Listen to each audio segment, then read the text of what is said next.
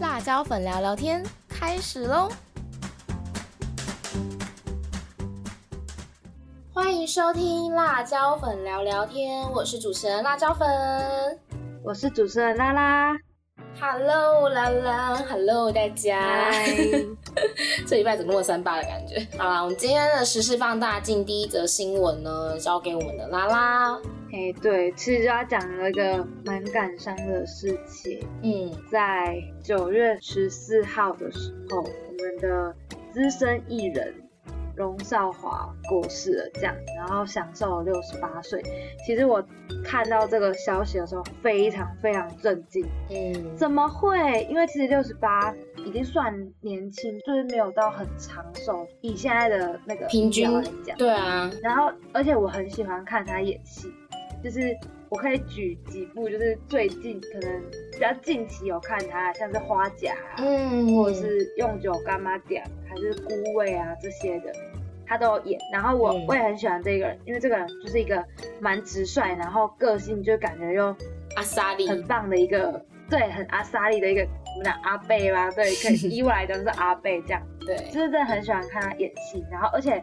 也听说那时候卢广仲跟他一起演那个花甲那一部嘛，然后卢广仲就说他其实都不太需要背台词了，就是他台词应该是说他把他背得很好，然后演戏也不怎么 NG。嗯，我觉得天哪，就是真的是一个很资深的老艺人的这样。嗯，毕竟他也是有拿过奖啊，而且对，其实我看到这消息的时候我超错愕的，我那时候是在划手机。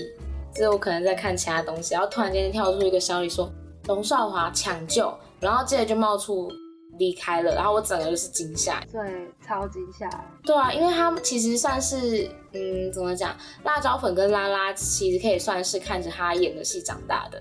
他不管是偶像剧或者是什么台语乡土剧什么之类，他连大荧幕那种电影都有涉及到，应该不少年轻人都知道他。对他其实真的演了很多很多。经典的作品啊，嗯，可以这么讲。而且其实因为拉拉是在房间看到，就是在学校宿舍看到这个消息的，嗯，然后我也回想到去年的差不多这时间，就是九月十六号的时候，嗯，就是也是看到小鬼离开的这个消息，然后我也是都跟我室友一起，然后就突然想说，又隔了一年，怎么又有一位艺人就是离开我们了这样。就有点还蛮感伤的啦。我觉得这一两年真的带走了很多生命哎。当然不是说其他，对，就是真的太无常。应该说就是呃，新闻上看到一些艺人啊什么的，对，就特别的多。嗯，真的是蛮多，像金钟奖吧，就是还是什么金马奖，他们就会有一些追思这些离开的艺人这样。毕竟他们都有付出一定的贡献，而且也代表他们在他们的职涯中真的是有一定的分量了。对，真的是人生真的很无常，所以我们每个人其实都要好好珍惜身边的人。没错，像这一次真的是，像最近疫情也是蛮多这样子的，就变成说大家疫情也是走掉了很多人。不管怎么说啦，就是可能跟家人有点争吵啊什么的，如果。还可以好好谈，真的就好好谈，因为你不知道什么时候你就再也没办法有机会跟对方好好谈了。对，不要让自己留下遗憾，我觉得。没错，好啦，那悲伤的消息结束之后，下一个消息呢是关于疫苗，没错，就是疫苗。那这一次，那这一次 呢，是日本呢即将要再提供五十万剂的 A 类疫苗赠送给台湾，太好了，他们真的是很开心，就是太感谢他们了啦！哎，这播到现在这不知道讲了几次了，第五次。对，因为我其实比较惊讶的是，没想到这么快又再度准备说，哎，要送疫苗给台湾之类，这个真的是我比较。这真的是有点好像有点快，因为我们是上一集还是上上集才有又提到，好像上一集。对啊，真的是非常的感谢，希望台湾跟日本可以一直长久的维持友好的关系，这样下去。然后全世界人就是都可以平安啊，这个疫情赶快结束掉好不好？真的哎，不然真的是想要干嘛都不行哎，还要很怕被罚钱，会有一种就绑手绑脚啊。嗯，没错。那个口罩在身上，你知道我就懒得出去跑步了，然后超闷，呼吸困难，就是闷爆，而且你的脸都会整个都是汗，闷在那边长一堆痘痘，长痘痘什么，讨厌。对，好了，那讲完疫苗呢，接下来又是我们也是提了 N 遍的那个五倍券。对，但是这个五倍券呢，是已经即将要发行了。现在已经快要九月九月底有没有啦？现在才九月中，但是就觉得哎，好像真的好快哦。因为像中华邮政公司呢，它就在九月十五号的时候宣布说，十月四号到十月三十号呢，各个邮局即将开放预约纸本的振兴五倍券。哦，预约啊？嗯，因为其实像这一次的话，有疫情的关系，所以大家可能照上一次三倍券的话，可能。刚开始如果发的话，很多人就会就是急着去领啊，还是怎样，所以他们这次就想说，那不然先采预约制，然后再去分流这样。对对对，再去领这样。哦，对了对了，因为也不要造成群聚。嗯，那这一段期间呢，大家就可以到中华邮政的全球资讯网的振兴五倍券的预约专区，或者是拨打预约的客服专线。预约三天后的领券日期啊之类的，嗯，而且他这一次预约也是一样，可以预约包含自己在内的五个人的额度，包含自己哦，也就是说你可以带四个人的东西一起领这样。嗯，那当民众完成预约之后呢，他们也会以简讯的方式去告知领券的邮局，还有份数以及领取的时间。时间，嗯，但是呢，他到十一月一号之后就可以不用再预约了。就可以直接去邮局临柜领券，嗯，因为其实那个时候应该也领的差不多了，因为它是十，对啊，大家应该都会先去预约啦，对啊，因为它十月十二号就已经开放你领了，所以到了十一月一号，其实应该也比较不会那么多人了。嗯嗯对。那像五倍券啊，之前有提到说可以拿去医院挂号费哦，就是可以缴挂。对啊，之前有提到说可以缴医院的挂号费。那这因为这个原因呢，所以呢就有一些医疗诊所说，是不是可以搭配健检啊，或者是医美等等优惠促销，去放大那五倍券的效益。但是呢，中央流行疫情指挥中心的指挥官陈时中呢就有回应说，其实。这种行为是不行的，因为五倍券本来就不应该是被拿去做促销，所以这一类医疗行为也是不适用的。就是你可以拿去挂号，但是你不能去搭配什么健检啊、医美啊等等等之类的。大概就是这样。了解。好，那最后呢，想跟大家来聊一下，我们九月二十一就是什么节日呢？中秋节。没错，期待。虽然今年中秋节可能没办法像以往一样，大家在家里，然后出去外面烤肉啊什么的，嗯，但是反正现在是禁止在外面烤肉嘛，所以我们就是大家就是安分一点啊。在我们的规范里面做可以做的事情，过可以过的中秋节活动 这样。嗯，对对对。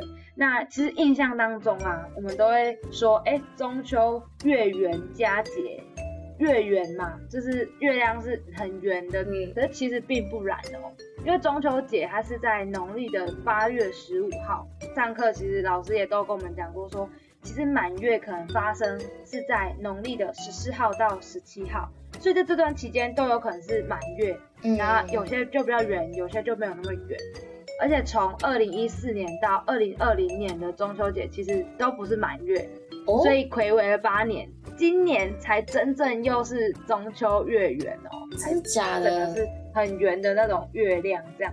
嗯嗯。对，因为二零一三年有一次啊，到现在二零二一又有一次这样。我之前都没有发现呢，因为我觉得大概看就是圆的，然后对，因为它其实离我们是有点远的，所以其实看起来都蛮圆的。可是我可能用那种天文的望远镜去看的话，就会嗯，就会比较明显这样。哦。那九月二十一中秋节那一天晚上啊。东升的时间就是月亮东升的时间是在六点十八分的时候，所以民众可以趁这个好天气，然后我们抬头观赏一下我们的月亮，举头望明月。对对对，那或者是你可以就是上 YouTube 的那个台北天文馆的频道，可以透过那个直播吗？天文望远镜，对对，去看月球直播，这样看那个圆圈，就它的变化这样。嗯，赞呢，有点期待。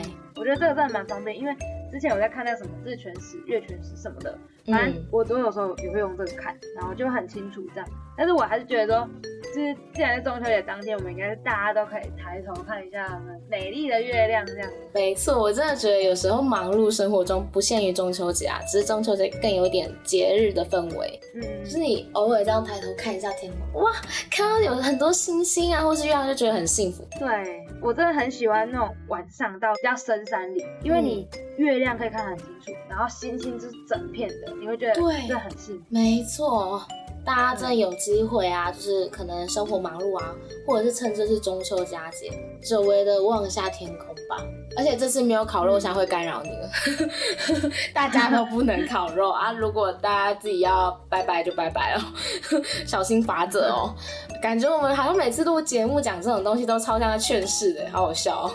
就是哎，大家不要这样讲哦，真的是不要啦，什么什么之类，好好笑。还是就是还是要好好遵守防疫规定的。没错，而且不要调皮。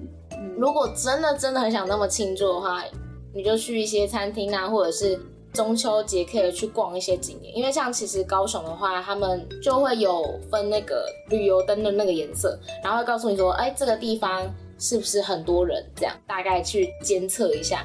让你决定说，哎，你要不要再往这个人流非常多的地方靠近？这样子，我觉得还蛮不错的。哦，酷哎！大家出门的时候就是可以稍微看一下这方面的资讯。当然是如果不出门是最好的啦，毕竟现在蛮多无症状的感染者。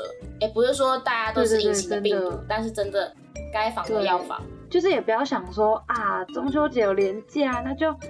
去哪里玩呐？这样，然后大家都这么想，然后大家都 聚集前往某个那个观光地点，这样，那就是真的蛮可怕。所以还是。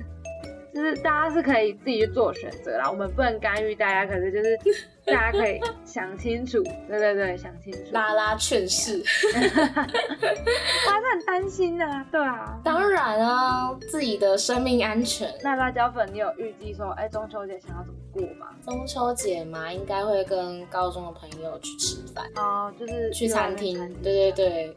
因为原本是想要烤肉啊，但是政策一出来，我们还是小心不要被罚钱。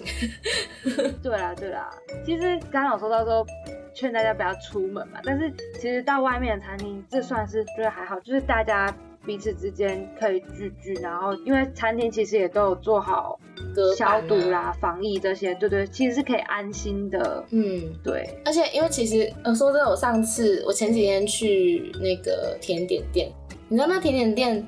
他隔 直接坐不同桌哎，因为那是我疫情之后第二次出去吃饭，因为我第一次是去吃起家鸡嘛，可是他的隔板是跟那个人隔面对面，就是隔一个板啊，你没有分桌，可是还好。对，可是那个那一次去甜点店，他是直接分桌，然后那个位置旁边超多超多空位，但是只能坐一个人，我就吓到想说。哇，这么这么的严格，原来是这样，很很严格。对，我上次跟学妹去星巴克的时候也是啊，嗯，你两个人去，可是还要说一桌就只能坐一个人，隔超远，被迫一定要分开。对对，就是有点会让你觉得扫兴，可是又觉得说这是店家有在遵守防疫规定，那我们也不能太调皮，或者是硬要怎么样，硬要并桌什么的。对啊，嗯，没错。好啦，那我们今天的实时放大镜呢，就进行到这里了。那接下来下个单元呢，就是我们的今日聊什么。那今天呢，要跟大家聊的是关于习惯这个主题。那在开始聊之前呢，先来欢迎我们今天的来宾。卤蛋，Hello，大家好，我是卤蛋。嗨，卤蛋哦，真的是超久没有跟卤蛋一起录节目了，因为之前辣椒粉还在电台实习的时候，有找过卤蛋来录一次节目，所以这是久违的第二次。对，很久以前的。对，然后卤蛋跟拉拉应该算是第一次合作。对，对对对，是第一次。所以卤蛋跟辣椒粉是。同校对，就是我们是同系的好朋友这样，然后有时候会找他录节目哦。是的，好了，那我们今天是要跟大家聊习惯嘛？其实我们原本在构思要录习惯这主题的时候啊，我跟拉拉是在想说，哎，我们要不要录一点搞笑的？就是比如说我们有没有什么奇怪的、啊好笑的习惯？可是我们左思右想，就觉得怎么办？我们好像真没什么好搞笑的，所以我们就决定要换一个角度去看习惯这东西。嗯。那其实讲到习惯呢，相信大家或多或少都有在网络上看过什么成功人士每天早上的几个习惯。每天必做的几件事这种文章啊，或者是影片吧，有吗？有吗？有有有有。那其实呢，我那时候就想说，哎，那不然我们就从这个方向切入好了，因为其实不知道大家每次点进去看这个文章的心态会是什么，但辣椒粉自己个人是，我都会抱着一个好奇心，想说，哎，那这些成功人士到底跟我们这些平凡人哪里不一样？嗯，差别。对啊。真的多了这几个习惯就会特别厉害吗？然后我就抱这个心态，然后点进去稍微看一下，这样。不知道卤蛋你自己点进去看的时候，你那时候想法是什么？就是也是会觉得说，那到底别人成功到底是为什么？就是有哪些习惯好像可能是我们觉得呃不起眼，可是对别人来说那可能是一个很大的成功的因素啊。对，有点类似说，哎，会不会我？看了之后，然后我试着去实行培养这个习惯的时候，我也有可能会让自己变得更好。不一定说要到他们那么成功，可是有进步什么之类，提升自我的感觉吗？嗯，我觉得应该就是比现在原本的自己更好。我觉得那个目的就达到了，不一定说要到多好。只要比原本的你再好一点就好了，很棒哎，对，认同。那拉拉你呢？其实跟卤蛋差不多啊，也是，其实也是想知道说，哎，我们跟那些成功人士到底差别在哪里？嗯，然后哪些他们做得到，然后我们其实平常可能做不到这样。啊，那其实应该大家也蛮常看到一个论点，就是说，哎，培养个习惯至少需要花二十一天。那很好奇你们对这个说法有什么样的想法？嗯。我觉得其实真的培养一个习惯要花很多时间，它不是说一时半刻我们就可以把它颠倒过来的。对，嗯，那你之前有尝试去改习惯之后去算那个改过来的时间需要花多久吗？我觉得真的会不止二十一天，有时候是要更长的时间才有办法去解决这个东西。真的。像辣椒粉自己 说的也很好笑，就是可能要培养个习惯，大家都说二十一天嘛。我真有曾经想要挑战，就是是不是二十一天就可以养成这件事情，但是我往往在第三天或者是不到三天我就失败了，直接破功。对啊，完全不到七分之一，没有办法有那个实验精神哎，好惨哦。那你们有没有什么是后来渐渐养成的好习惯之类？可能是因为透过前面有提到一些文章啊，或者是看到一些名人啊、伟人，可能是演讲的影片之类，去让自己努力的往那边前进，然后实践的呢？我觉得我自己的话就是。也不是说往什么成功的目标走去，但它就比较像是呃改变自己的生活状况吧。因为像我们比较常看到的，可能是艺人在说，呃，他们呃可能不吃冰的啊，不喝甜的，就是含糖饮料这些东西。然后，但是我本身就是一个超级爱喝饮料的人，就是我一天就是那种一杯真奶，一杯奶茶，就是绝对就是底线，两杯都算正常的那种人。哇塞！然后，所以以前会就是觉得说，看到人家多喝水啊，然后饮料这些都是。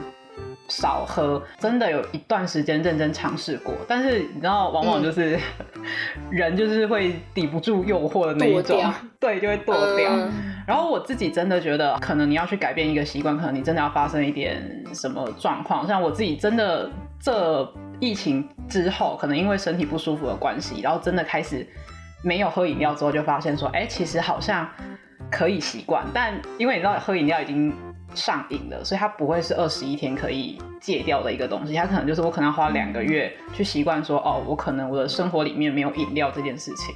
了解，这样子代表说五蛋你其实，嗯，有成功养成的习惯非常少，对不对？对，就是会很容易就你知道，就是像以前会说哦，像寒暑假可能就觉得哦，那平常课业没那么重，那就可以早点睡觉。然后也就说啊，那我们要学着早点睡觉。但是你也知道，科系问题就是我们系上就是大家开学就是一定都是夜猫子的那一种。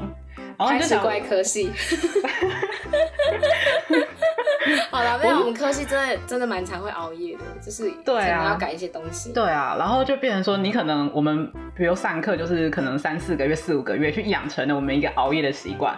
可是像寒暑假，其实。再怎么放也就一个多月、两个月嘛，然后就变成说，好像你好不容易才刚要把那个作息时间好不容易终于抓回来，说哦可以不要三四点睡觉，可以调回十二点一点睡觉。然后结果你又开学了，我们又回到了熬夜的习惯去了。对，回到原点了，好好笑。我自己也是，而且开学之后更严重，真的更严重。可是会有那种状况吗？就是你每天调整到十二点一点睡，可是当开学之后，你要熬到三四点的时候，你应该会在十二点或一点的时候开始会睡意吧？会吗？我的话是反而说，我可能是前面已经熬过头了。可能大家都知道，就是你一旦开始熬夜这件事情，你会慢慢身体去习惯这件事情。对。可是当你熬过头之后，你会发现。你就算再想要撑到那三点，你在一点之前，你就会觉得你人都快不行了。对，真的会这样。我反倒不是因为养成了好习惯，所以突然间不是硬说要调回一个坏习惯，而是坏习惯太多了，所以在那之前就先衰落下去。对，真的会这样，就是已经累过头了。对哦。那卤蛋呢？你你有像拉拉那个状况吗？刚刚提的那个。我比较不会耶，就是我也不会有那种开学的时候就突然间要熬夜会撑不下去。那通常在那个就是基本上也都这样，因为我们自己系上就是，而且你知道那个睡觉时间会越拖越晚。可能一开始大一的时候，可能可能十二点一点睡就觉得很晚了，然后现在没错，现在可能三四点四五点或看到天亮都是一件很正常的事情了。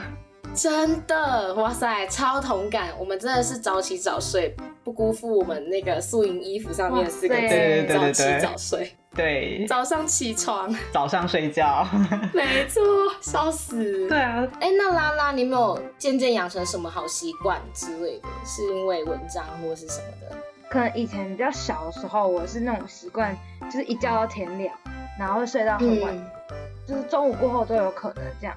可是后来我慢慢就是有看到一个伟人吧，类似那种什么爱迪生那那一年代那种伟人，好像就有说过，我我已经忘记是谁了啊，伟人传记之类的。对他就是传记有讲到说，就是某一个伟人就有说到他其实不喜欢自己太晚起床，他都会很早起来，因为他不想要把他的生命浪费在睡觉上面。然后我当时是被这句话给。就是顿悟嘛，就突然间就觉得说这句话非常有道理，嗯，所以我后续其实有一阵子也都是，其实到现在我都很少就是睡到中午过后，哇。哇塞，因为其实蛮多人，蛮多朋友都是要中午过后或者十一二点，我其实很少很少睡到这种状况，因为我也会觉得说，就是我想要早起，然后我其实可以比别人做还要更多的事情这样。就会比较容易去养成这习惯，但是你要早起的话，就必定要再早一点睡觉。对，可是我一样会就状况啊，就状况来讲，可是我就是会让自己养成一个早起的习惯。那另外可能就是像刚刚卤蛋有讲到那个什么戒糖或戒冰这个，因为其实会常看到那种营养师，对对，就会讲到这些健康的观念。然后因为。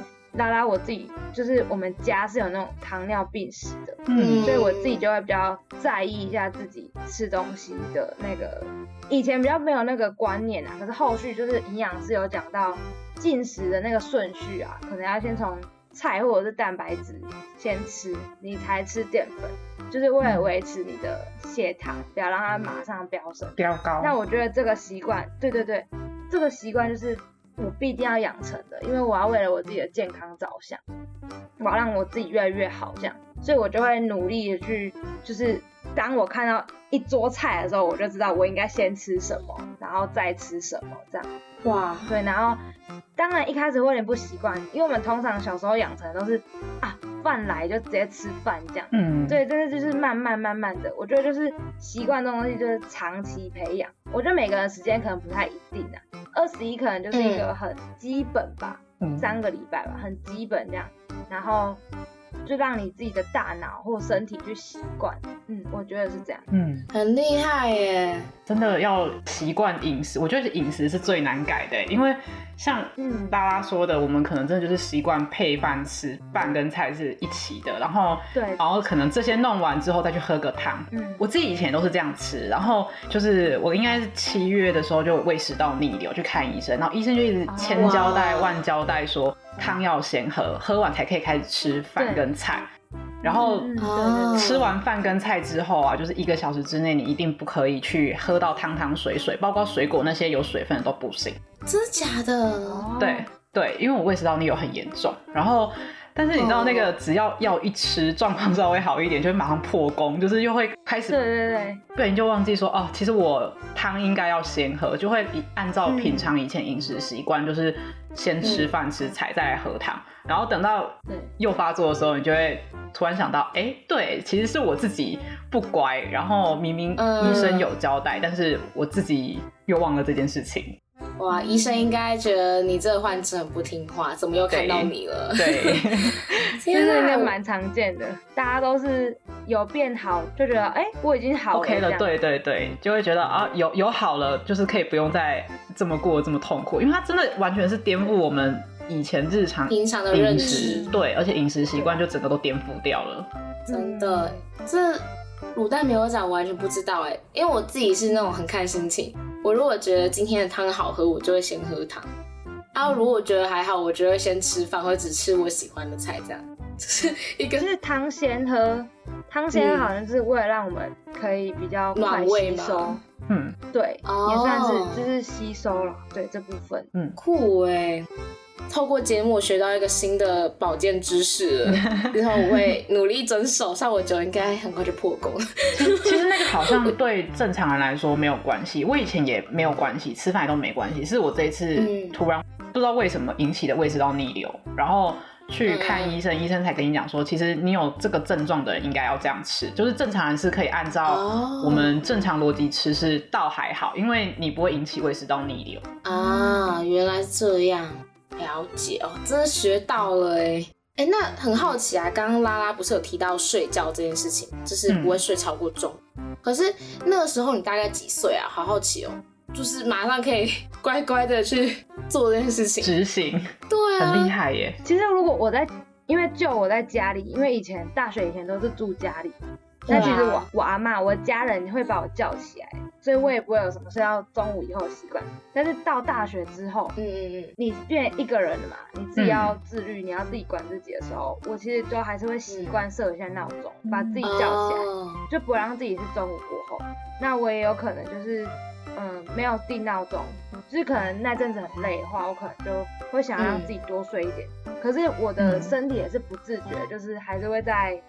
反正中午以前我一定会醒过来，生理时钟，生理时钟，对对对，赞呢，哎，这其实还不错哎，就比较不会有那种什么，可能朋友跟你约下午，然后你会迟到那一种，我觉得，对，因为像辣椒粉这也是，我不管多晚睡，我会在早上七点到十点之间这个区段起床，对，但是后来就是太累之后，而且又真的更晚睡，我都是超过三点后睡觉之后。这个生理时钟的规则就被我打破了，这 真的养成坏习惯呢，好可怕。真的，因为我记得我那时候高中的时候也是，就是因为我考职考的，然后所以我记得我那时候就是因为都还要去学校上课嘛，然后就等于就六七点就一定要起床。嗯嗯嗯。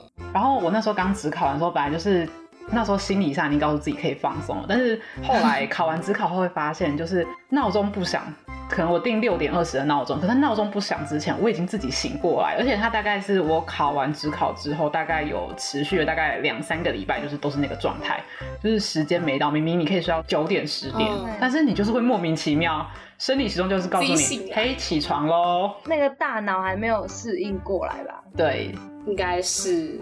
而且我觉得养成早起早睡失败最主要原因就是因为我觉得这东西是我的时间，而且我难得可以放松，我要把它要回来，嗯，就会觉得哎，因为你醒来也不知道干嘛，然后就变成哎，对，我们就会这样破坏自己有没有可能可以继续下去的好习惯，这样。对。那卤蛋之前你在养成一个新的习惯的过程中，你没有可能会发生一些超出日常规律的突发状况之类的？其实一定多多少少都有啦，因为人生本来就不是每天都长一样的啊，就是一定会偶尔会有一些突如其来的意外。就像你说养成早睡习惯好了，就是可能你要偶尔，就算放假在家要培养这个东西，你可能偶尔就是跟家人啊或者什么聊天，有时候就不小心就聊着聊着就聊到对，就聊到有时候两三点、两三点、三四点这样。对对对。它一定会被就是打破掉，就是还是有一个弹性存在。嗯，那当这些事情发生的时候，你会特别定什么规则吗？就比如说，你可能会比较弹性的去调整这些状况。可是，那你会不会特别约定说，呃，那我只能几次这样这样之类的，超过那次数就不行之类的，会吗？我可能比较倾向于，呃，就是比如说六日好了，就是就像以前我们。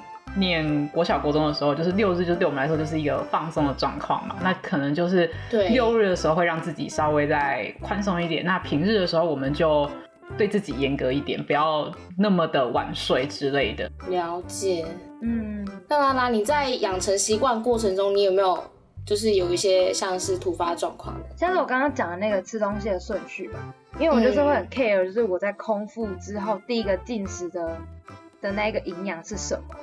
对，可是有时候你会遇到突发状况，是可能你早上没有吃早餐，你空腹的时候，可是今天可能有个朋友或者是长辈，他很好心的为你准备了早餐，嗯，但是他整个都是淀粉好了，他完全没有什么蛋白质或者是 就是你知道菜类分类的概念，对他并没有，他可能就是一块面包吐司这样。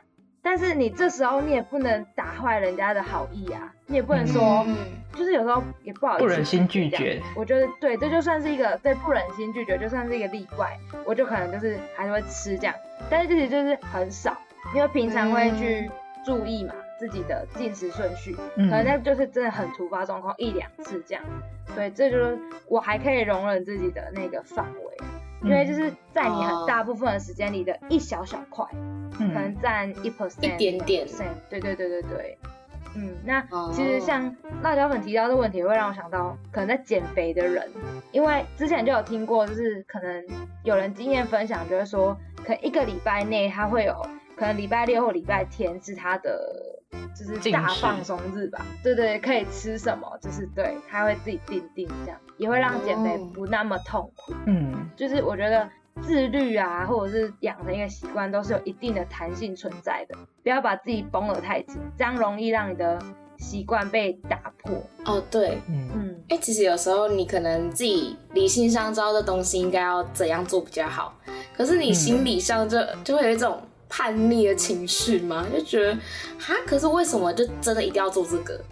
就那种感觉，然后就会把它打坏这样。但其实像辣椒粉自己在养成习惯过程中，真的坚持下来超少。最后很多东西都像拉拉提到，就是弹性去取代了原本希望自己达到那种目标，然后变成说另外一种方式，比如说像。前一阵子也不是前阵子，就是之前就有流行过，说大家就是可以的话，每天都尽可能的写日记，嗯，然后记录一些一整天，去回顾自己的一个时间，对对对，或者是什么呃，每天都要写三件你最感谢的事情，或者是你最快乐的事情，就你人会会比较正向一点，然后也会比较知道说，哦，原来我今天怎么了怎么了，那之后我可以怎么样怎么样这种东西。我一开始呢，有真的有至少维持一两个月是每天写日记的，嗯，但是当我真的有很多事情在忙起来的时候，我根本就不会想，或者是也没有时间，对，也没有那么多东西想记的时候，我就觉得好像对，其实没有关系，对，嗯，对对对，有同感，所以我到最后就从每天写日记变成。我觉得有必要的时候，我才会写日记。比如说，哎，今天真的发生非常快乐的事情，极度快乐，我觉得写日记；或者是我觉得极度悲伤、极度不开心的时候，然后变成说，原本可能那个写日记是每天审视自己的方式，最后就改成说我发泄情绪的一种方式，也是透过那个日记去发现说，哎，自己情绪是怎样怎样怎样变化的，就变成说比较。把那个习惯变成另外一种方向的方式，让自己去接受，然后带给自己另外一种功能的感觉。嗯，当然啦，中途放弃超多，我觉得这比较正常。对，就是意志力有点低落的部分。对，对啊。那你们觉得你们在什么样的状态下，自己会比较有动力去真的贯彻那些习惯？或是去戒除自己觉得不 OK 习惯？我的话，我会觉得是在已经影响到我的健康的情况下，这个最有动力的，因为你知道人的命就只有一条而已。对对对对对，没错，真的没有再重来的。对对，没有什么时光机，时光机也不会让你重新活过来。对，所以就是只有这个时候，你才会觉得哦，这个东西它已经真的影响到你的健康，而且我觉得人也很奇怪，就不是你知道说它会影响健康，你就会去改，而是你的身体已经要发出警讯，告诉你说你再不改，你真的人会崩溃的那个状况下的时候，你才会逼着自己去强迫自己把它改掉。对对对，很真实，像胃食道逆流，对，完全就是。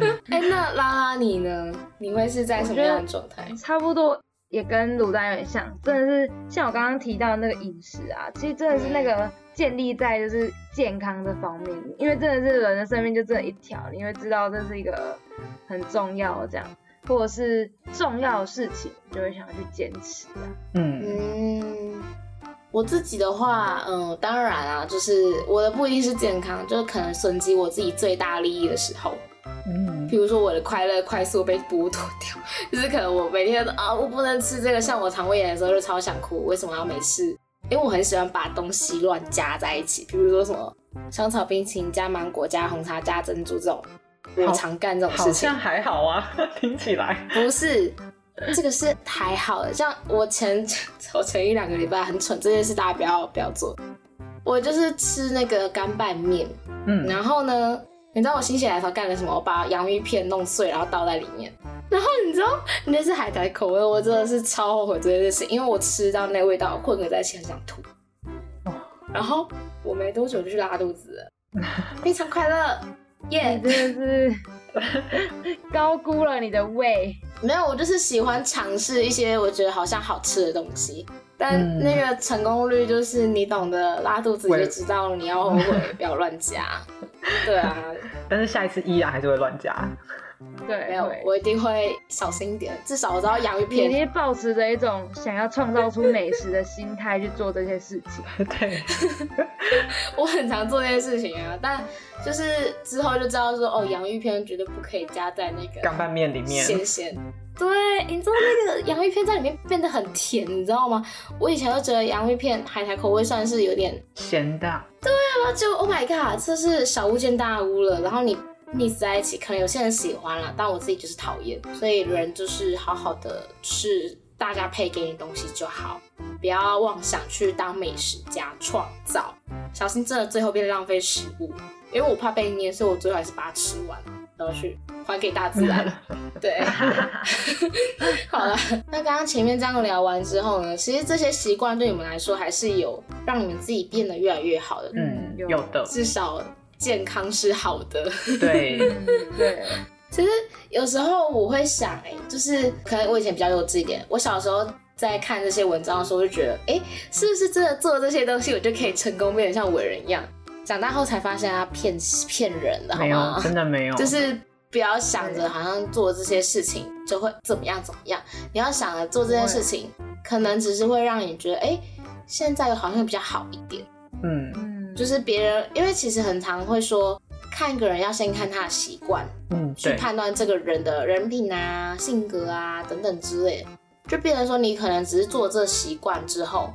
你让大家觉得，哎，你这个人其实可能在这方面还不错，或者是可以为你，比如像养养成人脉这种东西，就是可以为你自己未来有一些帮助。这样，可是到底会不会真的那么成功？不知道，就是一个算是，我觉得这个就比较算是那种习惯，大家都可以做，但是最后带来结果还是因人而异。嗯，真的是这样。但是要先做了才知道。对，如果你真的不确定，那是多尝试啊。失败的话，那就嗯，可能也没关系啊，就不要。对对啊，就不要强制自己一定要怎样，因为其实习惯这种东西，不管是执行的过程中，还是它所带来的结果，都是看个人。你只要可以，基本上你不要做出一些可能会影响到别人。让别人觉得观感不好事情的话，那只要你自己过得舒服自在就可以了，就是不一定要非常的极端。就像拉拉刚刚前面提到的，很多的自律是需要有弹性的空间去配合的。嗯嗯，好，那我们今天聊了这么多有关习惯的一些相关的话题啊，就进行到这里。今天非常开心邀请我们的卤蛋来当我们的嘉宾，这样子。那希望大家会喜欢我们今天的节目内容。那如果大家有什么建议啊，或者是想要告诉我们的话，也都欢迎可以在我们的 IG 留言，或者是私信我们这样子。嗯，好的。那我是主持人辣椒粉，我是主持人拉拉，我是卤蛋。我们下次有机会再见喽拜拜。